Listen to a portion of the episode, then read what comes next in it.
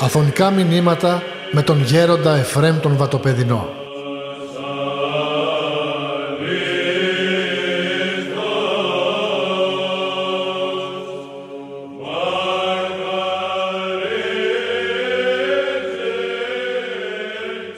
Ήρθα να σας μιλήσω για τις αγιορετικές μορφές που εκόσμησαν και κοσμούν τον Άθωνα και μάλιστα θα αναφερθώ σε μερικές μορφές που έχω γνωρίσει προσωπικά ο ίδιος διότι πιστεύουμε σήμερα σε αυτή την περίοδο που οι άνθρωποι δυστυχώς μαστίζονται από την αφιβολία μαστίζονται από την απιστία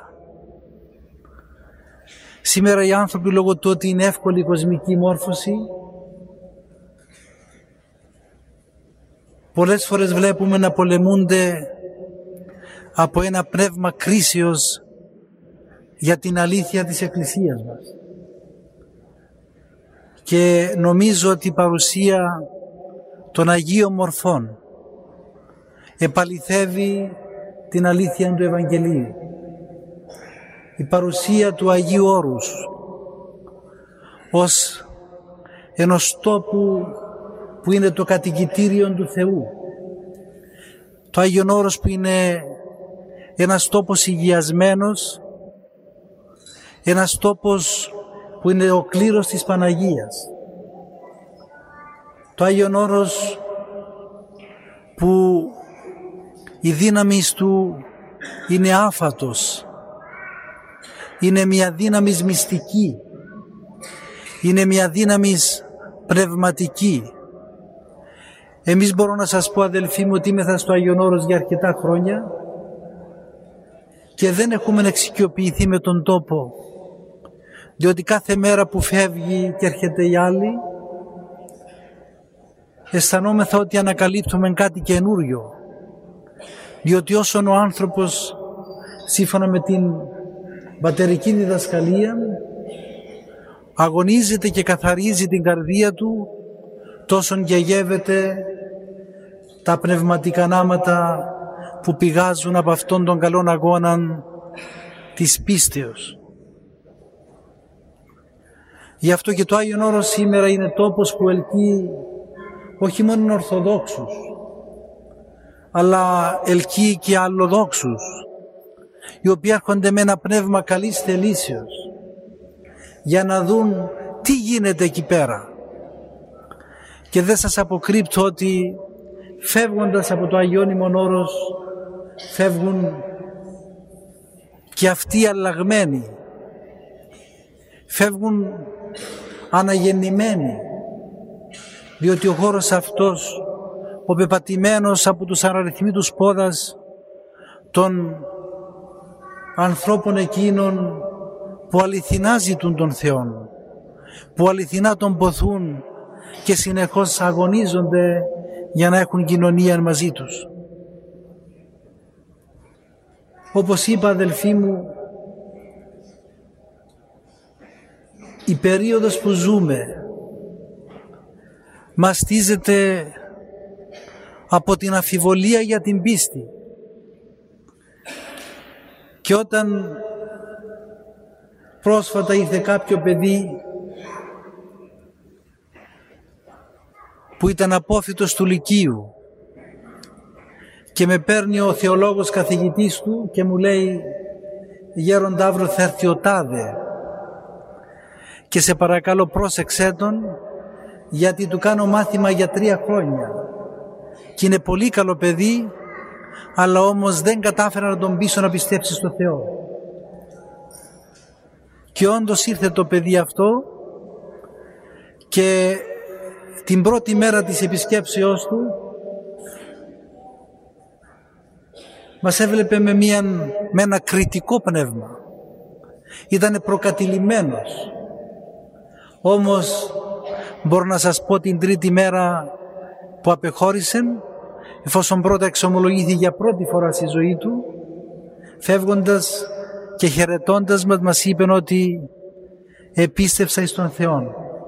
Φεύγω διότι ακριβώς αισθάνθηκα ότι πιστεύω εις τον Θεό, αισθάνθηκα την παρουσία του Θεού, αισθάνθηκα την παρουσία της Παναγίας.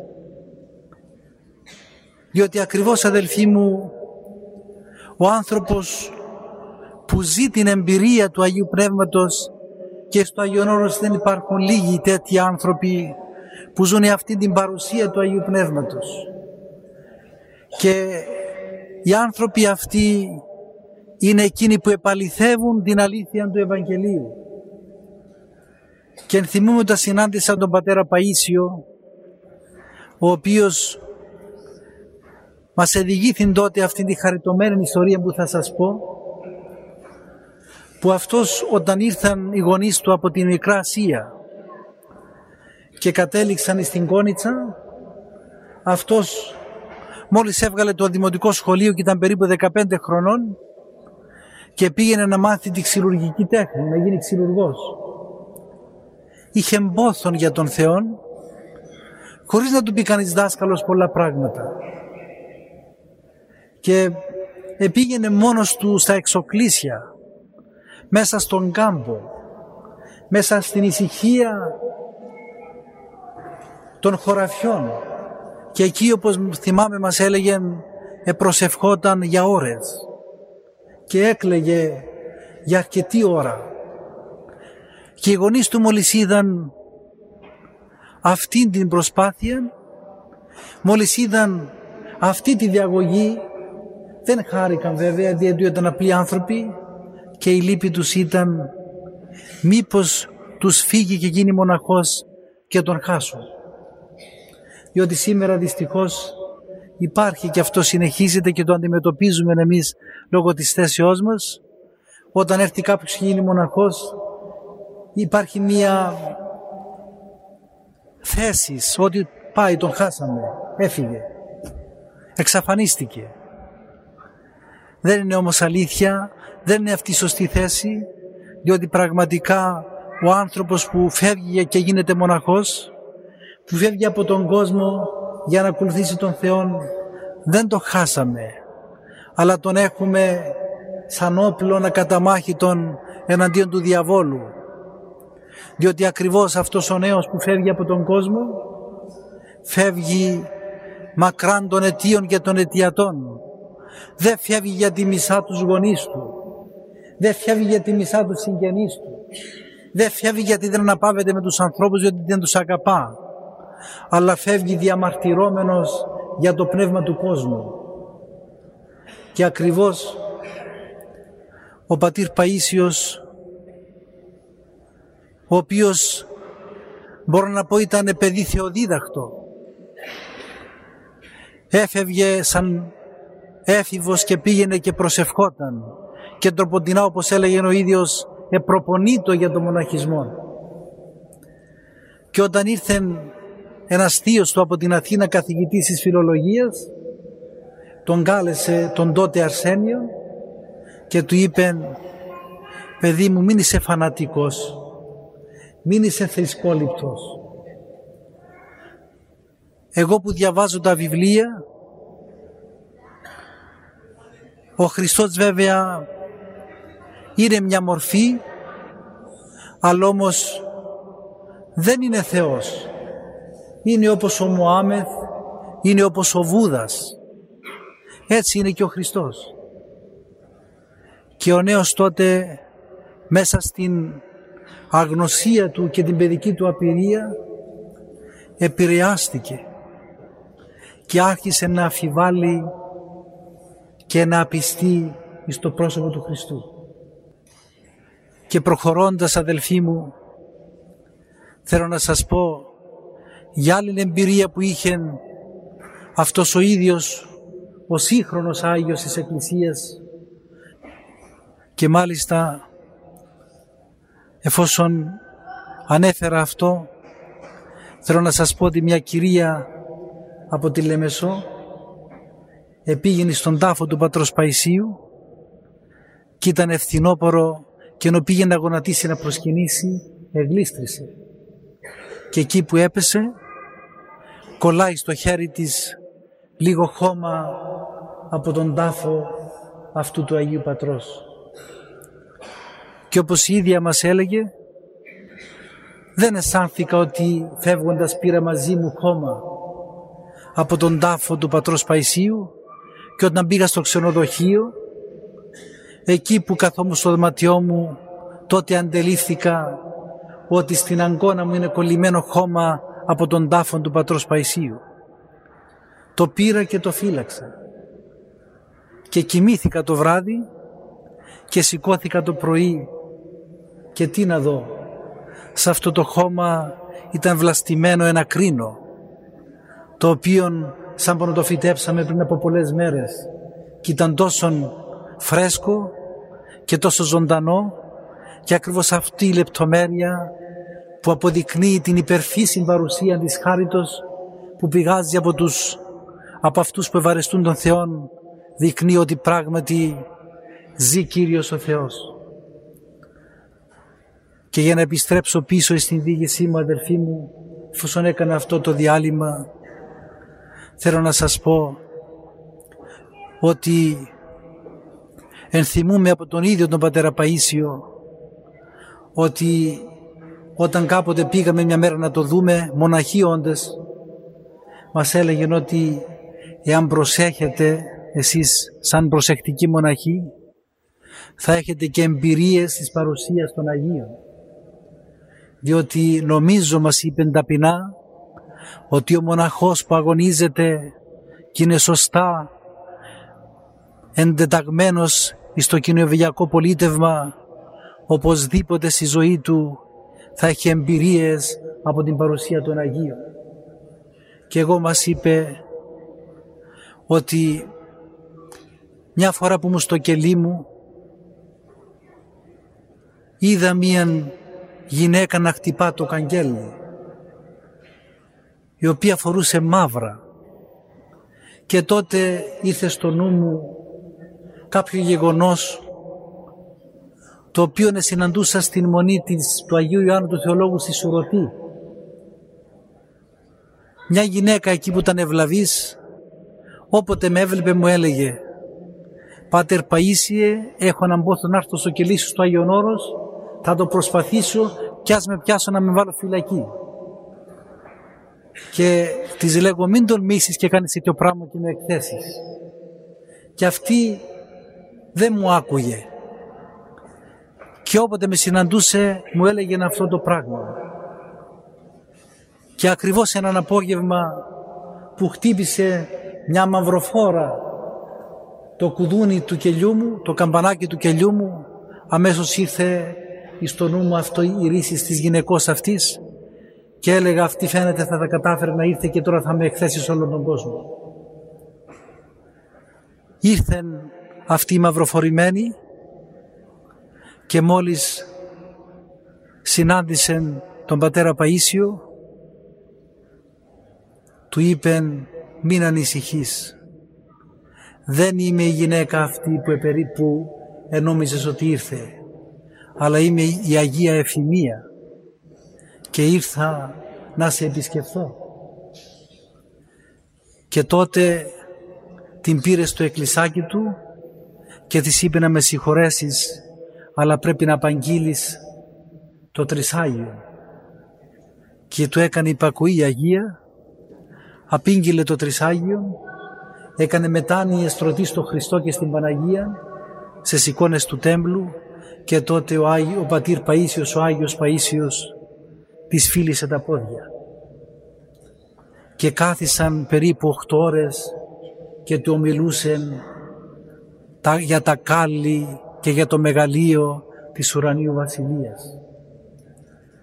Και του είπε όπως ο ίδιος μας έλεγε ότι εάν ήξερα Πατερ Παΐσια την δόξα που απαλαμβάνω τώρα θα επιθυμούσα τα βάσανα που με έκανα και τα μαρτύρια να ήταν εκατονταπλασίωνα.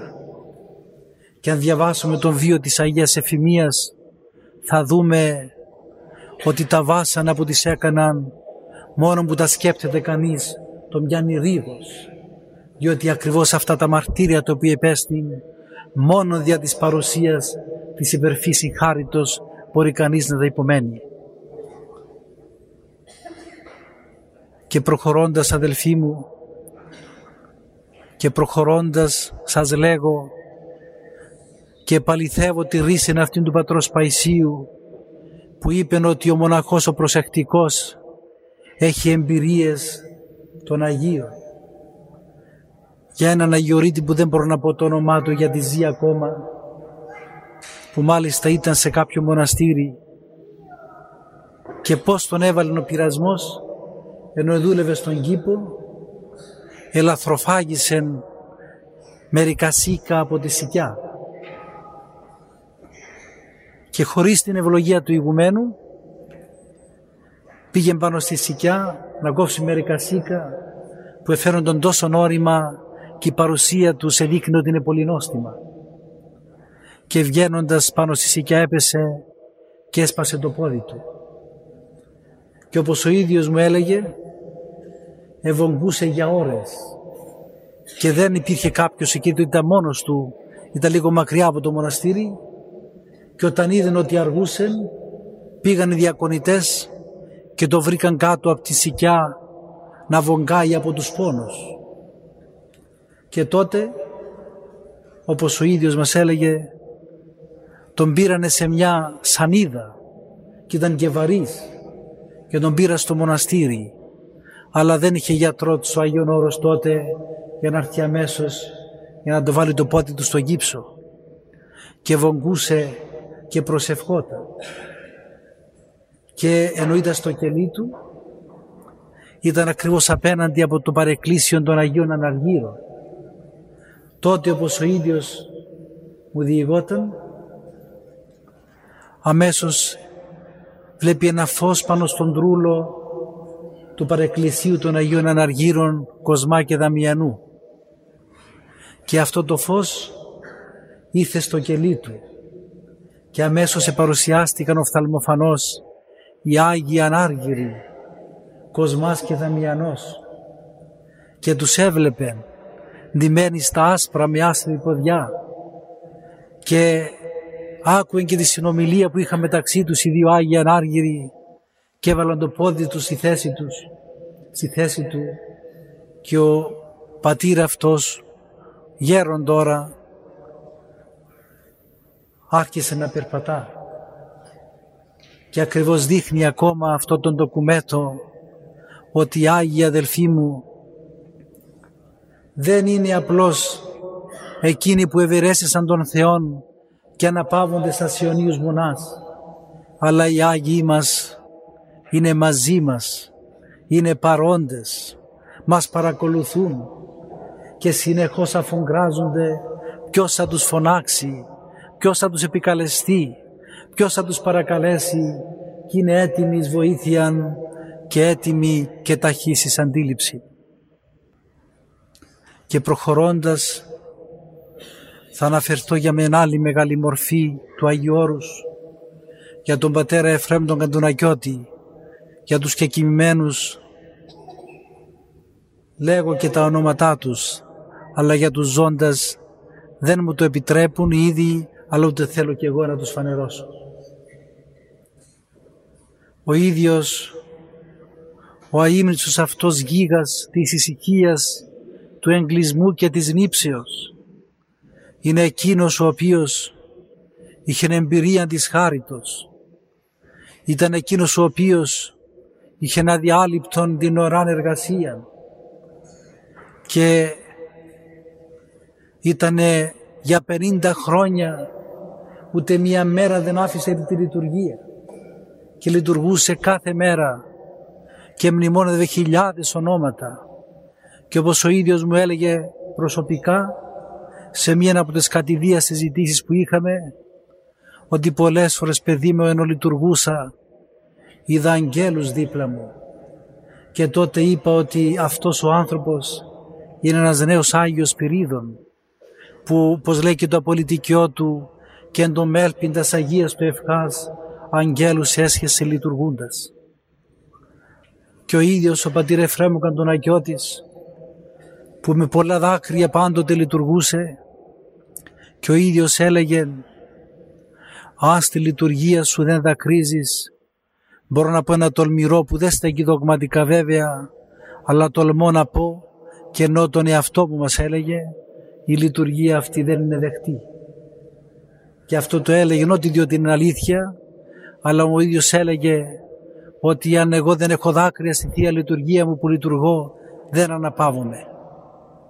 Και αυτός ο ίδιος ο πατήρ Εφραίμ πολλές φορές στο δισκάριο είδε το Χριστόν και κοιμημένον, είδε το σώμα του Χριστού όπως το βλέπουμε στην εικόνα του επιταφείου.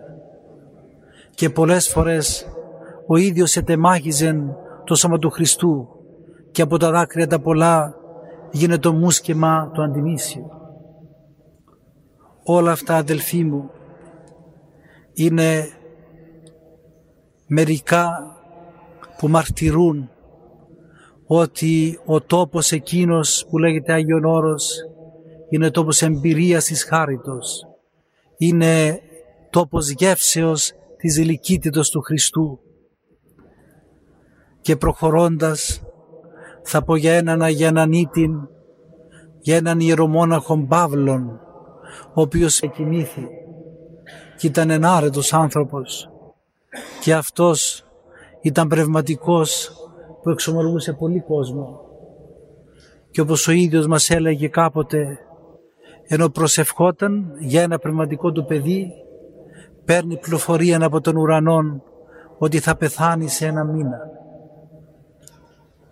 Και εγώ αμέσως έγραψα ένα γράμμα σε αυτό το πνευματικό μου παιδί και του είπα παιδί μου όσο μπορείς πάρε μια άδεια από την εργασία σου και να αρχίσεις θέλω να κάνεις πιο έντονη πνευματική εργασία στον προσωπικό σου αγώνα. Και αυτός μου άκουσε και πήρε άδεια από την εργασία του και με τη δική μου υπόδειξη πήγαινε σε συνεχείς λειτουργίες, πήγαινε σε αγρυπνίες, έκανε μετάνοιες και προσευχές και ακριβώς αρρώστησε και σε μια εβδομάδα κοιμήθηκε χωρίς να το προσδοκεί. Και εγώ που επειδή ήταν πνευματικό μου παιδί που μας έλεγε προσευχόμουν για την ψυχή του και ενώ προσευχόμουν ο φύλακας μου άγγελος μου λέγει ότι αυτός που για τον οποίο προσεύχεσαι είναι στο κέντρο του παραδείσου και ο λόγος που του είπε ο άγγελος είναι γιατί έκανε πολλά παιδιά και αγωνιζόταν να τα θρέψει και να τα αναθρέψει εν παιδεία και νουθεσία Κυρίου. Σας είπα αυτά τα γεγονότα αδελφοί μου για να σας πω και με αυτό το τελευταίο γεγονός ότι ο παράδεισος δεν είναι μόνο για τους μοναχούς. Δεν παίρνει σύνταξη το Αγίο Πνεύμα στον κόσμο αλλά ο παράδεισος είναι για όλους μας. Ο παράδεισος ανήκει σε όλους μας. Δεν είναι μονοπόλιο των μοναχών. Μπορεί ο μοναχισμός σαν κατάσταση να οδηγεί τον άνθρωπο στην τελεία ανεπίγνωση του Θεού. Αλλά σας λέγω και εγώ από τη θέση μου ως πνευματικός που είμαι κατανοχήν Θεού εγνώρισα πολλούς από τον κόσμο που έχουν ανώτερη πνευματική κατάσταση από αρκετούς μοναχούς. Άρα λοιπόν η μετάνοια αδελφοί μου είναι παντοδύναμος. Η μετάνοια μπορεί πολλά να κάνει εφόσον ξέρουμε ότι ένας αναστεναγμός του ανθρώπου μπορεί να φέρει το έλεος του Θεού. Και δεν ξέρω αν έχετε διαβάσει σε έναν εκδιδόμενων περιστατικών από ένα χειρόγραφο του Αγίου Όρους που κάποιος μοναχός σε μια μονή ήταν αμελής αλλά αυτός ο μοναχός αγαπούσε τον Άγιο Μεγαλομάρτυρα Γεώργιο του είχε αδυναμία και ενώ ήταν για χρόνια αμελής σε μια ακολουθία της Μεγάλης Τεσσαρακοστής στο καθολικό της Μονής ενώ ήταν στο σασίδι του αναστέναξε και είπε Άγιε Γεώργιε εγώ τα έκανα θάλασσα στη μοναχική μου ζωή. Σε παρακαλώ να με βοηθήσεις και ενώ ήταν στο στασίδι του ήρθε ο νους του, έφυγε από το σώμα η ψυχή του. Και συναντήθηκε με τον Άγιο Γεώργιο και τον οδήγησε εις τον παράδεισο. Και του έδειξε τα τάγματα των μαρτύρων και των Αγίων. Και προχωρώντας όπως ο ίδιος αναφέρει μετά επήγεν και είδε έναν τάγμα που είχαν περισσότερη δόξα από τους άλλους και λέγει στον Άγιο Γιώργιο ποιοι είναι αυτοί που έχουν περισσότερη δόξα από τα άλλα τάγματα που είδα; Και του είπε ο Άγιος Γεώργιος ότι αυτοί είναι εκείνοι που αγίασαν τώρα στους εσχάτους καιρούς που αγίασαν χωρίς παράδειγμα και ακριβώς αυτοί έχουν περισσότερη δόξα. Γι' αυτό και εμείς αδελφοί μου ας αγωνιζόμεθα εντεταγμένοι μέσα στην Εκκλησία ας αγωνιζόμεθα ταπεινά ως μέλη της Εκκλησίας αλλά όμως να εκπληρώνουμε όλα τα καθήκοντά μας όχι μόνο μερικά να τα εκτελούμε και μερικά να τα παραμελούμε και να είστε βέβαιοι όταν είμαι θα έτσι οπωσδήποτε θα φανεί ήλιος ο Θεός μας και θα μας χαρίσει την χάρη Του από εδώ, από αυτήν τη ζωή.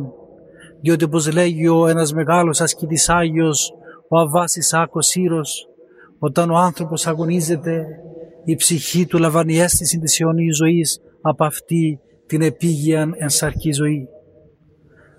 Δεν θέλω να συνεχίσω άλλο, απλώς θέλω τελειώνω να σας διαβεβαιώσω ότι εμείς εκεί στο Άγιον Όρος το μέλημα μας το πρώτο είναι η προσευχή. Προσευχόμεθα για την οικουμένη. Προσευχόμεθα ταπεινά για όλο τον κόσμο. Προσευχόμεθα για σας. Προσευχόμεθα για εκείνους που μας το ζητούν. Και τολμώ να σας πω ότι πέρσι από τη Μονή Βατοπεδίο στείλαμε, απαντήσαμε σε 3.000 επιστολές, εκ των οποίων οι 2.100 ήταν από την Κύπρο. Διότι ο κόσμος τώρα αδελφοί μου μαστίζεται από ασθένειες, μαστίζεται από δοκιμασίες. Και νομίζω ότι και αυτό είναι ένας, μια απόδειξη της αγάπης του Θεού. Διότι τολμώ να σας πω ότι τα 90% των χριστιανών που ευσεβούν σήμερα σωστά είναι μετά από δοκιμασίες. Διότι ο άνθρωπος μέσα στη δοκιμασία ταπεινώνεται. Μέσα στη θλίψη καταλαβαίνει ότι οι δυνάμεις του είναι περιορισμένες. Διότι πολλές φορές βλέπουμε ο άνθρωπος όταν έχει υγεία και χρήματα νομίζει ότι είναι παντοδύναμος. Αλλά όμως όταν αρχίζει το σώμα και δεν περπατάει καλά τότε καταλαβαίνουμε ότι είμαστε άνθρωποι και οπωσδήποτε πρέπει να ζητήσουμε την βοήθεια την εξύψους διότι ο ίδιος ο Χριστός μας είπε σαφώς και κατηγορηματικός ότι άνεφε μου ουδίναστε επί ουδέν.